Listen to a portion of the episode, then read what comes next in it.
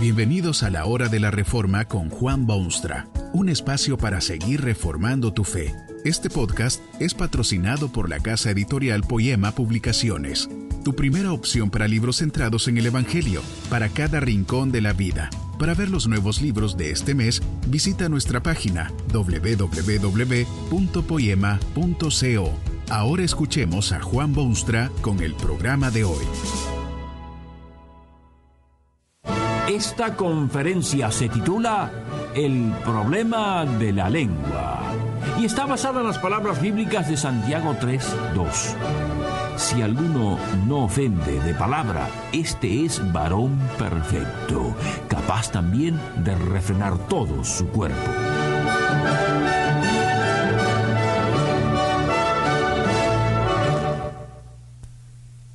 ¿Cuál de las dos frases le parece más correcta? ¿Uno es como habla o uno habla como es? No cabe ninguna duda que uno habla como es.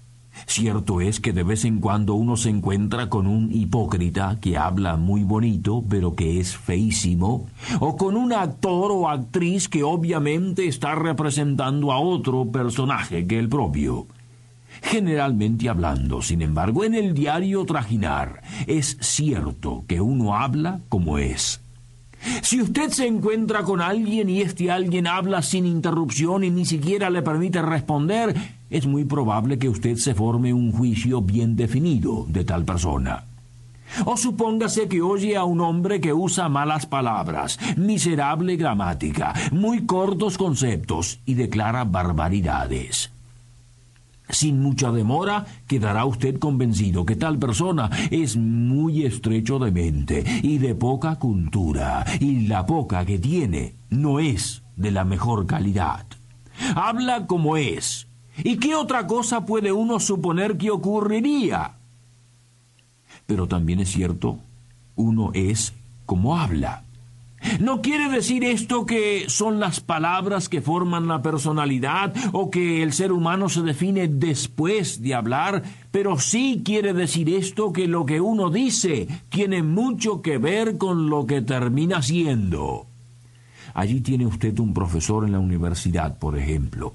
Este hombre es excepcionalmente culto. Ha leído los clásicos y se ha familiarizado con su materia. Cuando dicta cátedra, lo hace con elocuencia y con gusto. Sus estudiantes lo escuchan boquiabiertos y no se pierden una sola palabra. Esto ocurre todos los días en sus clases y cada clase es un nuevo aporte a la preparación de aquellos educandos. ¿No cree usted que ese profesor con el pasar de los años será admirado, influyente y digno de respeto? Es como habla, y sus estudiantes pueden confirmarlo si hay alguna duda usted puede ver que eso de hablar es algo clave para el ser humano. Es por esta razón que la palabra de Dios repetidamente menciona la lengua como instrumento humano para sus realizaciones con el prójimo. Sería posible vivir una vida solitaria, sin lengua, pero para vivir con otros en el mundo, la lengua es mediador indispensable. Hace muchísimos años, cuando Dios quiso que los hombres se separasen y poblasen el mundo, lo único que tuvo que hacer fue confundir sus lenguas y la gente se dispersó. Porque nadie puede llevarse bien con otro a menos que medie la lengua. Una gran parte de los problemas humanos tiene su origen en el uso de la lengua. Pero sería absurdo culpar a la pobre lengua de tantísimos males precisamente porque el hombre habla como es.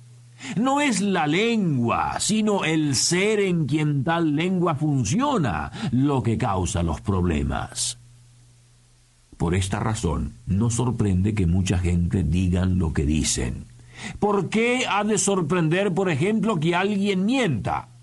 ¿Le echará usted la culpa a la pobre lengua cuando lo cierto es que esa persona se deleita en mentir? Tampoco sorprende oír lo que dice muchísima gente de carácter internacional. Desean conquistar el mundo para sus ambiciones desmedidas y para ello utilizarán la lengua mientras tal cosa les convenga. No sorprende que un religioso fanático encienda los espíritus de sus pusilánimes seguidores o que un oportunista sepa convencer con sus palabras a los incautos. Después de todo, el hombre habla como es, y si es mentiroso, explotador, aprovechador, así serán sus palabras. Ha sido Santiago en las Santas Escrituras quien ha escrito con más claridad que nadie sobre esta cuestión de la lengua. En su epístola dice que la lengua es instrumento peligroso para el hombre. Menciona el caso de un maestro, por ejemplo. Qué peligroso es enseñar. El maestro tiene a su disposición las mentes frescas de sus alumnos. Puede formarlas, puede darles orientación, puede enriquecerlas y elevarlas a niveles cada vez más nobles pero también puede deformar la mente tierna y confundirla y empobrecerla y hacerla descender a los abismos de la insensatez y una vida malgastada. Muchísimos maestros han ganado laureles por su obra valiosísima, pero muchos también llevan sobre su conciencia el peso aplastante de vidas que echaron a perder con su lengua venenosa. Dice también Santiago que la lengua es frenable o gobernable. Allí está el caballo, por ejemplo, que puede ser dominado completamente con un freno en la boca. Con tal freno el caballo puede ser fuerte y puede ser ágil o puede ser cualquier otra cosa, pero se lo rinde completamente obediente. La lengua es o puede ser cosa muy buena, a pesar de su relativa pequeñez, como es el caso del timón en un barco.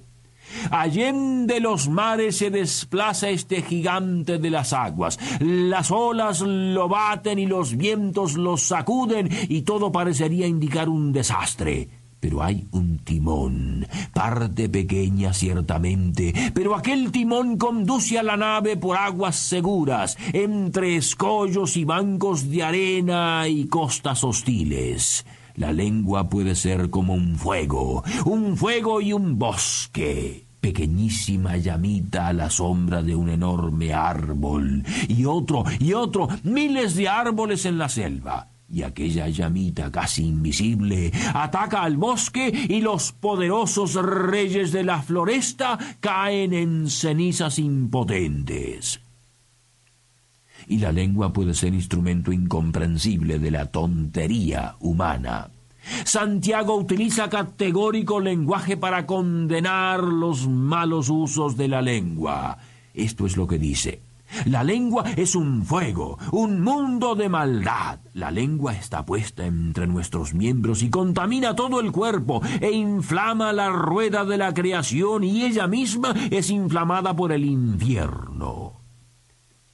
Pero lo peor de lo malísimo de la lengua es esto. De una misma boca proceden bendición y maldición. Esto es lo que preocupaba a Santiago cuando escribió su epístola.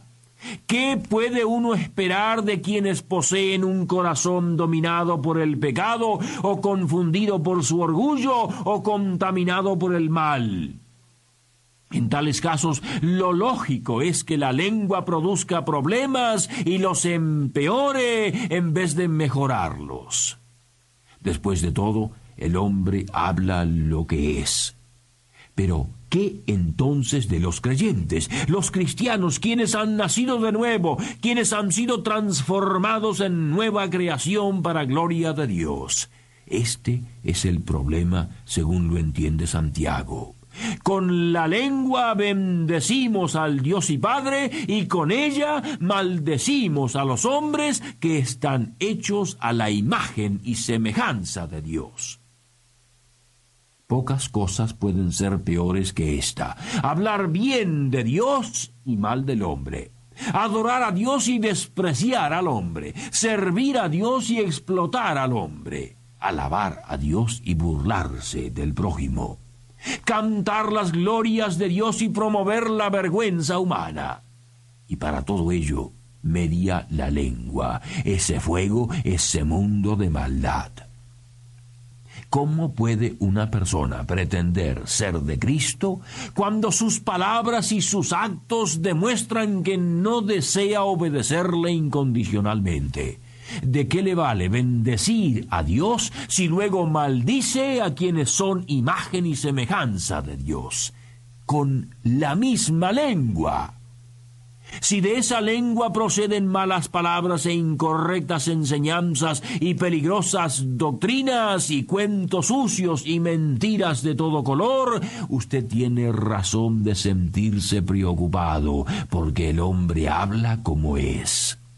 Esto indica que hay algo que está mal, radicalmente mal en su interior. Indica que el pecado domina y guía por esos senderos tenebrosos y está arrastrando al abismo. Oiga usted con qué vehemencia se expresa Santiago al pensar en creyentes a medias que usan mal sus lenguas. De una misma boca proceden bendición y maldición. Hermanos míos, esto no debe ser así. ¿Acaso alguna fuente hecha por una misma abertura agua dulce y amarga? Hermanos míos, ¿puede acaso la higuera producir aceitunas o la vid higos?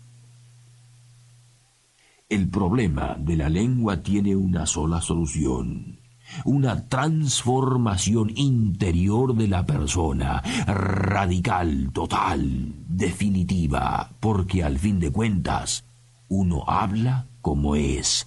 Y si uno es pecador, la lengua solo puede demostrarlo cada día con nueva y mayor claridad. Si Dios ha hecho su obra potente en la persona, la lengua también lo manifestará con nueva y mayor claridad cada día. No, la lengua todavía cometerá errores, porque la perfección es larguísimo proceso, pero por lo menos las notas dominantes serán las dulces notas de la concordia y de la verdad y de la comprensión y de la identificación con el prójimo. Será una vida de dulce cantar, de sabios consejos y de potente mensaje. Que este mensaje nos ayude en el proceso de reforma continua según la palabra de Dios. Si quieres profundizar en la exposición bíblica, puedes buscar más recursos en www.poema.co. Allí encontrarás libros que te ayuden a entender la palabra de Dios y aplicarla a tu vida. Poema, el Evangelio para cada rincón de la vida.